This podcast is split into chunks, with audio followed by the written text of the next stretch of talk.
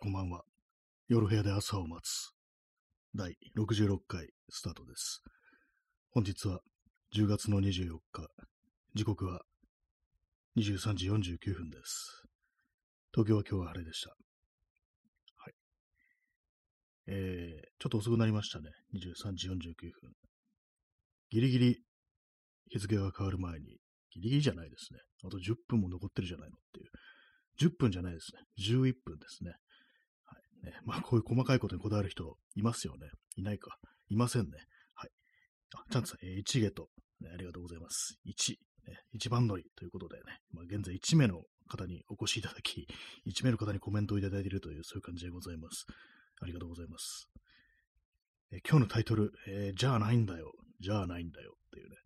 意味不明ですけども、なんかあの、元ネタがよくわかんないんですけども、ツイッターとかね、まあ、いわゆるインターネットで、なんとかかんとか、じゃないんだよっていうね、まあ、なんか突っ込んでるんだと思うんですけども、ね、なんかそういうのたまに見るなと思って、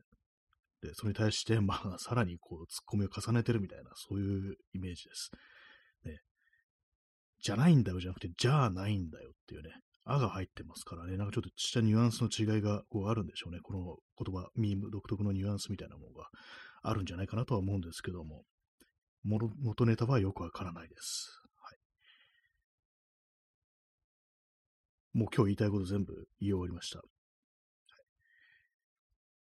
あの、ちょっと不法に触れようかなって思いつつ、どうしようかなみたいにね、思いながら、今言っちゃいましたけども、あの、爆竹のあの、ボーカルの桜井敦という人が亡くなりましたね。あの、私、あの、っていうかもう最近なんか、割となんか爆竹をね、聞いてたんですよ。今日もなんかね、こう、Spotify で爆竹をこうかけてて、で、こう、ふっとなんかその、Twitter 見たら、訃報が流れてきて、えってね、ちょっとびっくりしましたね。私の有名人とかが亡くなってね、なんかショックだって気持ちにあんまりこうならない方なんですけども、あんまこう、ね、そんなに感じることないんですけども、ちょっとびっくりしましたね。えっていう感じで、ね。ちょっとあのー、その文字をね、え、本当に、本当に？って感じで確認しちゃいましたからね、その流れてきたね。まあ、年齢57歳だったんですね。すごい、すごい57歳ですよね、なんかね。まあ、触れてしまいました。まあ、みんななんかこういろいろ喋って、話してる人がこう、多いのでね、今、ここで言うのも、言ってもなみたいなこと思ったんですけども、思わずなんか触れてしまいましたけどもね。私、定期的にその爆竹あの聞いてる、かけてるものですから、ね、まあ今回、まあ今日も聞いてたっていうのもたまたまではあるんですけども、なんかすごいタイミングで、まあ亡くなってショックというよりは、何何かこうね、普通の人間と同じように、その病気とかなるんだみたいなね、なんかそんなことちょっと思っちゃいましたね。まあそれがスターだったからってことだと思うんですけども、そこになんかちょっと驚いたというか、ショショックってあることでもないですけど、びっくりしちゃいましたね。無敵ではなかった、不死身ではなかったんだみたいなね、ちょっとバカなこと言ってるみたいに聞こえますけど、結構割とその実感としてそういうのがこう、あったりして、そんな風に思いましたね。はいちょっと座り直します。さっきあの、まあ、ちょっと遅くなったのはですね、あの、皿を洗ってたんですよね。皿ってあのシンクを磨いてました。なんかたまに気になるとね、こう、ちょっと曇ってんなみたいなので、私は割と磨いたりするんですけども、それをやってて遅くなりましたね。で、そのシンクを磨きながら思って、ちょっと前にね、あの、谷村新司っていう、ね、人も亡くなりましたけども、そうか、なんか最近はミュージシャンが、モンタヨシナリっていうね、人も亡くなりましたけども、ミュージシャンがよく亡くなるなってことを思いつつ、あれ、あれ、あれはどうしてるのかなって、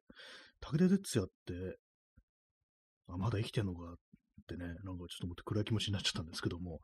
ねまあ、そんな感じのことを考えながらね、あの、シンクを磨いてました。ねはい。ね、訴えないでください。ね、別に悪口言ってないです。ね、まあそう、じゃあないんだよ、じゃあないんだよというね、タイトルの今日の放送ですけども、じゃあまあ早速ね、こう締めっぽい話から一点、天気の話っていうね、この放送のキラーコンテンツですからね、天気の話っていうのはね、本日10月24日の東京の最高気温は24度、最低気温は14度と、昨日と比べてプラス2度ということで少し暖かかったようです。明日の最高気温、ね、10月25日水曜日、東京の最高気温は22度、最低気温は15度ということです。晴れ時々曇りですね。降水確率は、えー、午前中が10%、午後からは20%という感じで、油断はできないなという感じですね。えー、P さん、天気も時々湿っぽい。そうですね、なんか割にまだまだね、湿度高いなみたいなことを思ったりしますからね。なんかこう、カラッとしてないなっていうね、この季節らしい何かこう、爽やかな感じがあんまこうしないなっていう時、まあそういうのは大体まあ湿度がそこそこあるっていうね、そういう日なんじゃないかと思います。まあ確かめたことはないんですけども。はい。えー、チャンツさん、えー、東京、暖かいですね。そうですね。なんかまだね、もう全然20度オーバーって感じで、私はもうほぼ T シャツとか半袖、まあ、で過ごしてますね。まあ、シャツとか着ても腕はまくってますからね。事実上の半袖だという感じでね、過ごしてます。暖かい。ねってなんか今、吐息みたいになっちゃいましたけども、来週はなんかちょっと雨降るみたいで、19度っていう日がこうありますね。はい。あ、えー、ノーブさん。ね、お初ですかね、よろしくお願いします。えー、声はドライですね。あ、そうです、私の声が乾いてるね、ちょっとかすれてますけれども、ね、まあ、特にあの、なんか、ね、頑張って喋ったとか、頑張って歌ったとか、そういうわけでもないんですけども、大体まあ、いつもこんな感じの声でね、深夜にね、なんかこう、こう陰々滅滅する話をしてると、今ちょっと言えてなかったですね。陰々滅滅とした話をしているという、そういうわけでございます。はい、ありがとうございます。よかったら、あの、聞いていってください。えー、チャンスさん、北海道は夜の気温一桁で寒いです。あ、もう一桁なんですね。北海道。えー、なんかね、雪ちょっと来そうみたいな。もうき来てるんですかね？降ってるんですかね？なんかあのー、昨日やったか、おとといやったか、だいぶなんか北の方は寒くって、ね、こう、あれですよね。北の酒場通りにはね、人のマックビが転がっているっていう、ちょっと今急にわけのわかんないことを言ったなと思ったと思われるでしょうけども、なんかあの私のね、小学生の時に、なんかあの、北酒場、これ細川隆でしたっけ？細川隆の北酒場の替え歌で、北の酒場通りには人の生首が転がっているというわけのわかんない替え歌をね、歌うやつがいたんですよ。ね、急に思い出しました。それでね、北の大地ということでね、まあ、それは北島三郎だということですけども、ね。はい、まあ、夜の気温一桁っていうね、まあ、感じで寒いわけでね、そこからなんで生首に話すんのって感じですけども、まあ、夏は暑いし、ね、冬は寒いし、で、ちょっと大変なところになってるんじゃないかみたいなことを、北海道最近思うんですけども、雪ね、雪大変っていう、雪が降るとなんかこう、大変だっていうね、こう、話よく聞きますからね。夏はなんか34度とか普通に東京とそんな変わんないんじゃないかみたいなね、結構高い気温がね、出てるって感じで、なんか、僕、北海道行ったことないですけども、ね、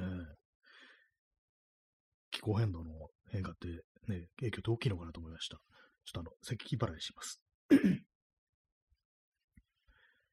えー、チャンツさん、えー、旭川かどこかに雪降ったってニュース見ましたね。あ、もう来てるんですね。来てるというかなんていうか、まあ、ね、雪が降ってるんですね。早いですかね。まあでも、10月のね、24日だから、まあ、北の北国じゃあ、まあね、こう、ね、北、北国じゃあ、まあってなんか、なんか演歌、演歌みたいな感じになっちゃいましたけども、まあこんなもんなのかな、なんだか、ちょっとわからないですけども、えーまあ東京は、まあ本当12月までは、こう、夏です。ね。永遠の夏を生きる。ね。バラ色の人生って感じですね。ちょっとわけわかんないですけども。ね、夏は辛いですからね。暑いからね、まずね。はい。そんな感じでね、こう、今日もね、さあ盛り上がってまいりましたとね、言うにはなんかこう、最近ね、こう、人が亡くなったっていうニュースがなんか多くて、ね、ちょっとあれですけどもね、めでたい話ってものをね、いくつか皆さんにね、こう聞かせようかと思うんですよ。今、ここまで言ったんですけど、一個も思いつきませんでした。すいません。嘘です。ね。はい。めでたい、めでたいのってなんだね。この間、なんかあのー、業務スーパー的なところで買ったトルコのね、あのー、お菓子、チョコレートはザンゼあるビスケットみたいなクッキーみたいなそういうやつがあんま美味しくなかったっていうね。これ、トルクっていうね、TORKU っていうあの、赤字にね、白い文字で TORKU って書いてあるんですけども、それのファボリーモっていうね、ファボリーモ with チョコレートクリームってやつ、全然美味しくないですね、これね。まあ人によって好みがあると思うんですけども、なんかこう、そのチョコレート関係のね、ものって割となんか好み、好き嫌いありますよね。お土産でもらったなんかこう、私昔ね、お土産で、どこだったか、チェコだったか、ハンガリーだったか、もう東欧のね、チョコレートもらったんですけども、結構ね、きつくて、なんか普通に食べられなかったんですよね。でそのままだけど食べられないから、あの湯煎して、なんかチョコレートソースみたいにして、パンケーキにかけて食べるっていうね、そういうことをしました。それもなんかね、自分で全部食べるんじゃなくて、人に振る舞うという形で消費をこうしたなんていうね、記憶があります。あんま美味しくなかったんですよね。結構ね、なんか、いろいろ癖がありますからね、チョコレートってね、国によって地域によって、ね、日本の味に慣れてると、なんかちょっと海外のね、なんか気になるな、これみたいなことはちょっとあったりしますね。よくハワイのお土産で中にマカデミアナッツが入ってるね、結構有名なね、お土産のお菓子ありますけども、この間ね、私読んでたコラムで、あれはなんかあの、あんま美味しくないっていう風に書いてる人いて、え、そうなの？みたいにね、思ったんですけども、子供の頃割とね、そういうお土産でもらった時は喜んで食べてたって記憶あったんで、あれ結構美味しくなかったっけ？と思ったんですけども、考えてみたら、美味しいっていうのは、あの、マカダミアナッツの部分で、周りのチョコレートとはあんま美味しくなかったような気がします。確かになんかちょっとその外国のチョコレートって感じで、なんかね、こう、口どけがね、ちょっと滑らかじゃないっていうか、なんかちょっとザラついたような感じがあって、よく考えたらあれ、そういえば、あんま美味しくなかったかもなっていうね、マカダミアナッツがいけてたっていう、まあ、そういうことなのかなということに今更ながら気づきました。ねえまあ、この間、あの、ちょっとスーパー行った時また置いてあってね、なんか、あまだ、まだまだね、生きてるな、というふうに思ったんですけども、ね、うまいのはナッツだっていうね、どうもそういうことだったらしいです。はい。えー、日付変わりまして、10月の25日になりましたね。0時1分です。10月25ってね、もう終わりだっていうね、この辺りはもう終わりだって感じですけども、11月かって感じでね、まだ全然私はね、暑いです。この部屋も今締め切ってますから結構暑いですね。昨日ちょっとあの夜ね、外を出て、このラジオ放送終わった後、ちょろっとね、あの、ほんと10分程度短い散歩したんですけども、さすがにちょっと昨日はね、寒かったですね。次払い失礼します。ね、インスタントコーヒーを飲みます。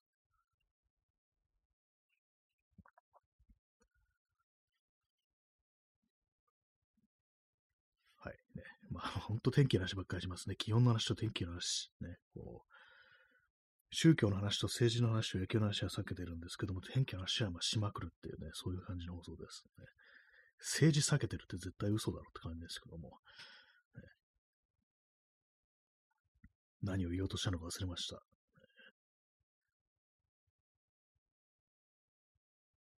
そう。こう寒くなってくると、ね、なんか、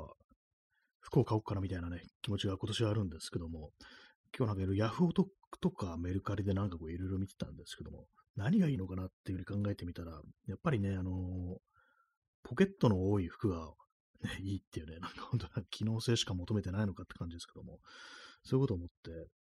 割とね、なんか冬場の本当に寒い時期、私はカーハートのね、あのダック地のね、非常に分厚いジャケット、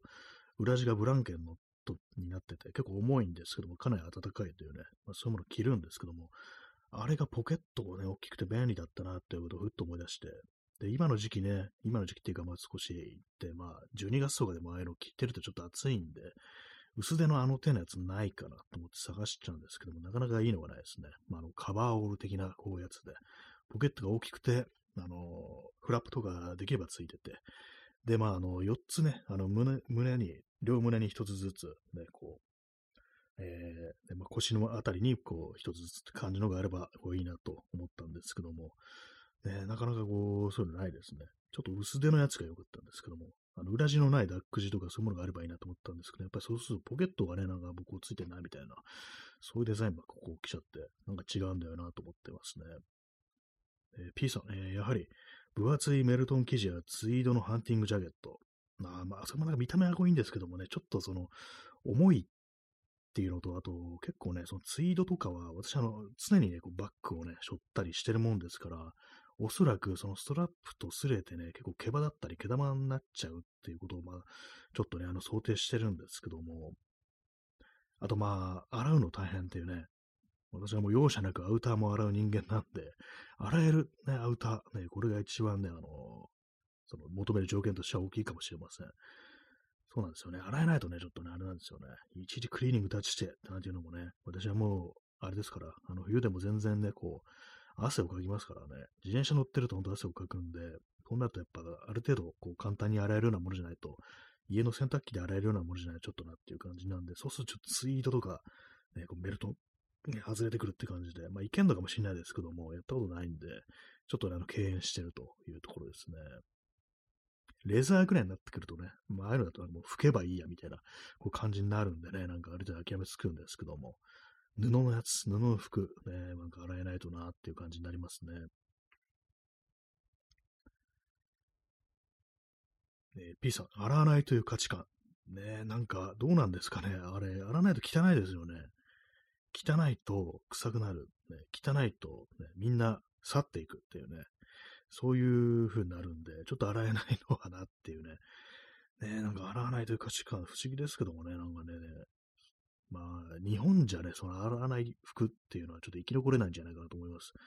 気候がね、あの、全然違いますからね、イギリスみたいな冷涼な気候だとね、まあ、その洗えないなんていうね、こう、ことも、まあ、選択肢として、こう、出てくるのかもしれないですけども、ちょっとね、この国で無理だぞっていうね、感じがしますね。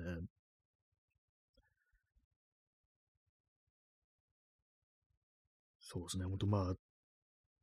あ、洗えるやつじゃないと、ね。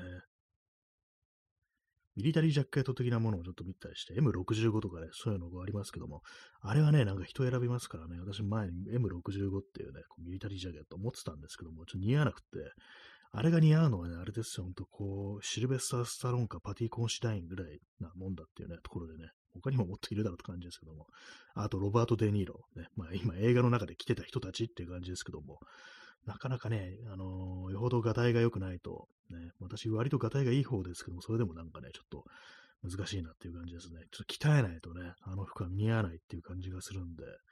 ね、まあ前持ってたの売っちゃいましたけども、中田商店で買った、6000円で買った M65、ね、その時でおまけでくれたあの手袋だけは未だに使ってるっていうね、謎ですけども、そういうね、ことがありました。まああれはなんかちょっと難しいですね。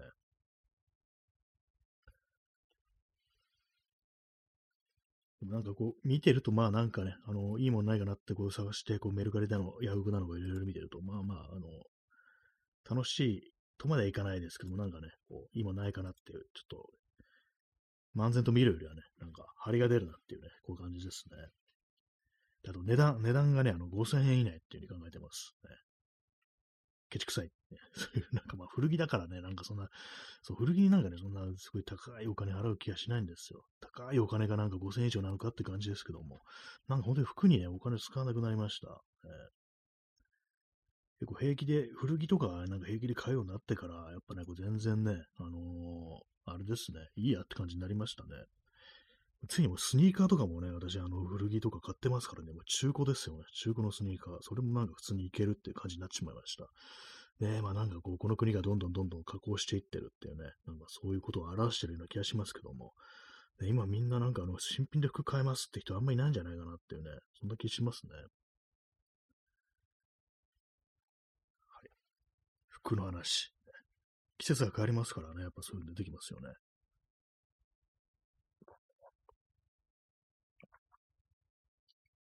まあでもポケットとかね、ほんとそのカメラとかね、なんか持って写真とか撮ってると結構レンズキャップとかをね、入れるたりするのに、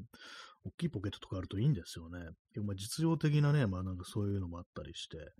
まあカメラマンジャケットとかカメラマンベストなんてものもありますけども、ね、あれはなんかちょっとこう、あんまこう、いい感じのね、こう見た目のものがなさそうなイメージありますけども、やっ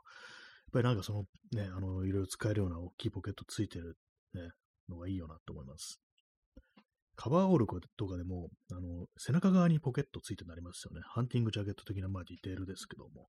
あれもまあ結構いいんじゃないかなっていうふうに、ちょっと思いますね。まあ、本来、その、狩りに出て、そのね、取った、まあ、鳥とかね、まあ、その撃って、それなんか背中に入れておくっていうね、背中側のポケットに入れておくっていう、そういう感じのことだと思うんですけども、まあ、あるいは何ですかね、銃弾とかね、なんかこう、そういうのを入れるのかなっていう感じなんですけども、ああいうのなんかこう、使い勝手良さそうだなっていうね、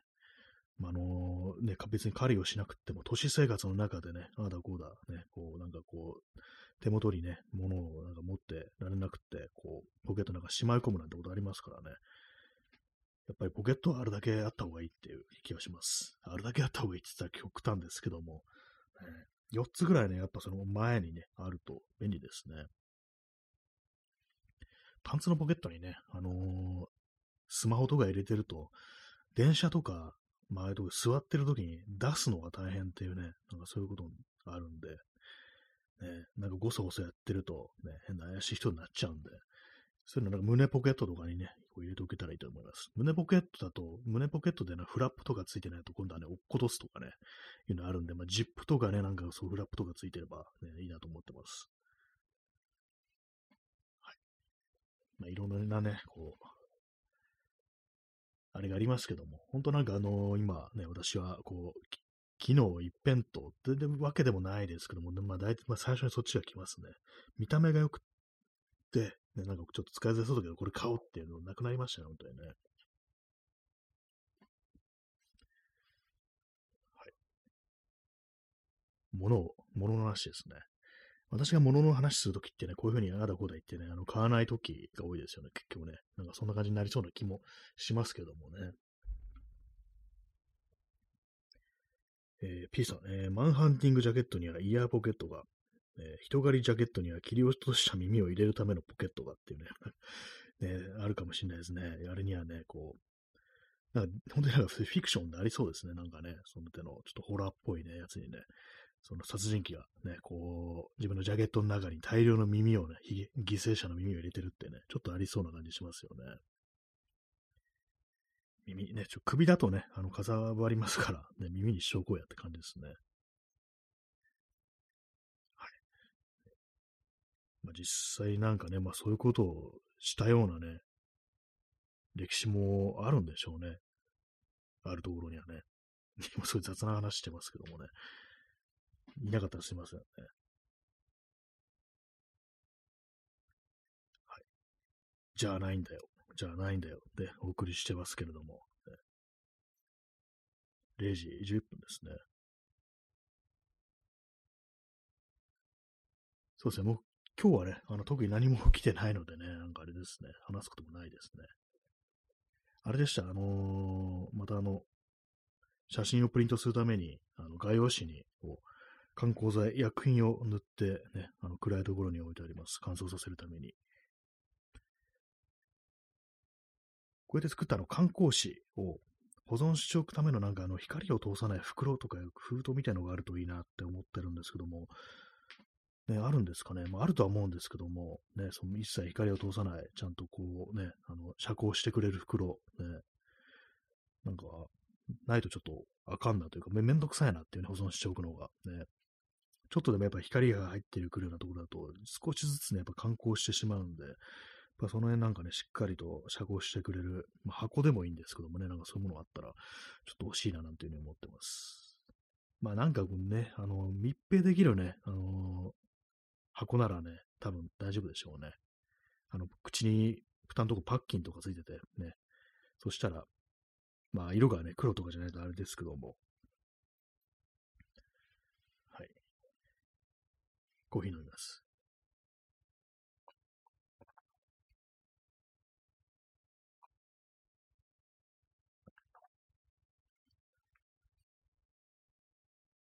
10月の25ですね。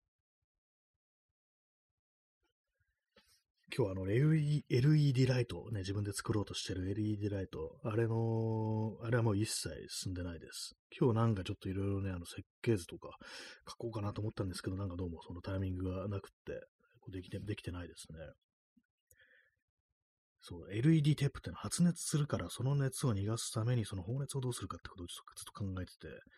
で、まあ、あの、ホームセンターとかに売ってると、あの、アルミのね、細い板みたいのが、板というか棒ですね、フラットバーですね、そういうものがこう売ってるんで、そこに貼り付けて、で、そのまあ、アルミのフラットバーをさらにその、合板とかにね、ねじ止めするっていう風にしたら、まあ、少しは熱が逃げるかな、みたいなこと思ってるんですけども、まあ実際なんかこうその、金属、金属のなんか熱伝導率みたいなのっていろいろ違うと思うんですけども、よくね、なんかこう、ヒートシンクとか、ね、ああいう熱を逃がすためのものってのは銅でできてることがなんか多いっていうね、印象ありますけども、ね、さすがに銅で、銅のね、フラットバーあったのかな？あるのかな？でも、ね、多分ね、ちょっと高いでしょうね、アルミとかよりね。金属の中でアルミがやっぱ一番安い。ね、鉄か。鉄が一番安いのかな？鉄が一番安いとは思うんですけども、鉄ね、なんか重いんで、まあそんなのアルミぐらいしか選択肢がないぞっていう感じなんで、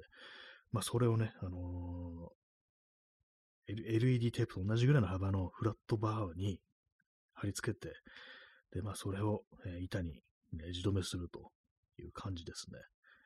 で、まあねじ止め、板にねじ止めするその次ですよね。まあ、それをね、どうやってその照明の形にするのか、ただの板を、ね、どうやってこう、ね、空中に保持するのかで、まあ、そういうのが出てくるんですけども、まあ、そうするとアームみたいなのがね、こう、ないといけないっていうふうに、まあ、なりますので、まあ、それを買うのか作るのか、ね、まあ、そのスタジオに置いてあるような、写真撮影するスタジオに置いてあるようなライトスタンドってやつを買ってきて、で、そこにね、棒をね、なんか、つけて、で、まあ、ネジ止め、みたいなことをうっすら考えてるというね、こう次第でございます。なかなかその辺が今ちょっと見えてこないんでね、こう、あんまこう進んでないんですけども、こういう時私はいろいろなんか検索するんですよ。ピンタレストとかでなんかこう LED ライト DIY とか、なんかそういうね、こうフレーズでこう検索していろいろなんないかなと思うんですけども、やっぱりなんかね、あれですよね、こう、自分の想像力だけで本当は作りたいんだよなっていうね、こう人の参考にして、あ、これいいじゃんって感じで作るんじゃなくて、もう完全にこれは自分の頭の中だけで出てきた、出てきたものだみたいな、そういうもの。まあでもそういうのって多分失敗するからね、やらない方がいいんですよね。やっぱ真似しちゃう方がいいっていうね、先人の知恵を借りる方がいいっていうか、それは分かってるんですけども、なんかちょっと違ったものを作ってやろうみたいなね、感じにちょっとひねくれた考えがあって、それで結果失敗するってことが私はよくありますね。はいなんかでも本当この、ね、あのー、音声コンテンツでなんか今作ってるものの話をするってね、見えないからわかんないよっていうね、その一点につきますよね。YouTube とかやったらどうだって感じですけども、動画にしろよって感じでね。まあ動画つってもまあ全然こうね、手もつけてない、設計図も書いてないわけですから、どうしようもないってことはないんですけども、えー、普段全然自分がなんかその YouTube とかの DIY 動画で世話になってるというのに自分ではね、こうそういう動画、コンテンツ作らないのかってね、こう言われると、ね、こう言い返せないっていう感じですけども、ね、本当でも大変ですよね。めんどくさいですよね、動画撮るっていうのはね。やってる人すごいなと思います。編集がめんどくさいって言いますけども、編集以前の段階で撮るだけでね、私はめんどくさいという感じですから、もうね、すべての日常の大体ほとんどのことがね、めんどくさいっていう感じになっちゃってるんでね。ねいつかめんどくさくなくなりな、なくなりたいなと思ってるんですけども、多分死ぬまでめんどくさいんでしょうね。まあ、めんどくさいめんどくさいって言いながらね、こうやるのがいいのかもしれないですけどもね、その口に出してごまかしながらやるっていうね、私はもう何も言わずに無言でなんかめんどくさいなと思ってるんで、それが良くないかもしれないです。こうブツブツブツブツね、あの、こう言いながらね、こう、不平を、不満を垂れ流しながらこう行く。そのぐらいがなんかちょうどいいのかもしれないですね。はい。本当じゃあないんだよって感じの放送になってますけれども、ね、まあ今日あんまりこうその話すこともないし、なんか空気もね、若干湿っぽいということもあり、今日は30分で終わろうかなと思います。というわけで残り1分20秒ね、この与えられた時間をあなたはどう過ごしますかって言われたら別に何も思いつかないですね。はい。なんかもう今日は本当に頭の中に思い浮かんだことをそのまま口から出してるというね、こう感じですね。一切、こう脳の理性的な部分を通過させないで言葉が出てくるという、そういう感じですね。まあ、反射に近い感じの放送です。はい。そんな感じで、0時18分にこうなりました。あ、P さん、地球最後の日をどう過ごすか？ね、これ私時々考えるんですけども、なんか普通に、普通というか、普段と変わらない感じ過ごしそうですよね。だって終わりんだし、みたいな感じでね。なんか、昔はそんなこと思わなかったんですけども、最近はなんかね、こう、自分はなんか、ね、何もせずに、ね、そのままし、ね、こう終わるんじゃないかとちょっと思っちゃったりしますね。まあ、こういうこと考えてみるのって少し面白くありますからね。まあ、毎日毎日がこう最後の日だというふうに思ってね、暮らしていければなんていうのは、そういう話とかよくありますけども、その最後の日ですらね、こう、だらだらと過ごす。それは十分にありそうな感じがします。はい。そんな感じでね、本日最後のね、あのー、8秒となりますけども、それでは皆様ご清聴ありがとうございました。さようなら。おやすみなさい。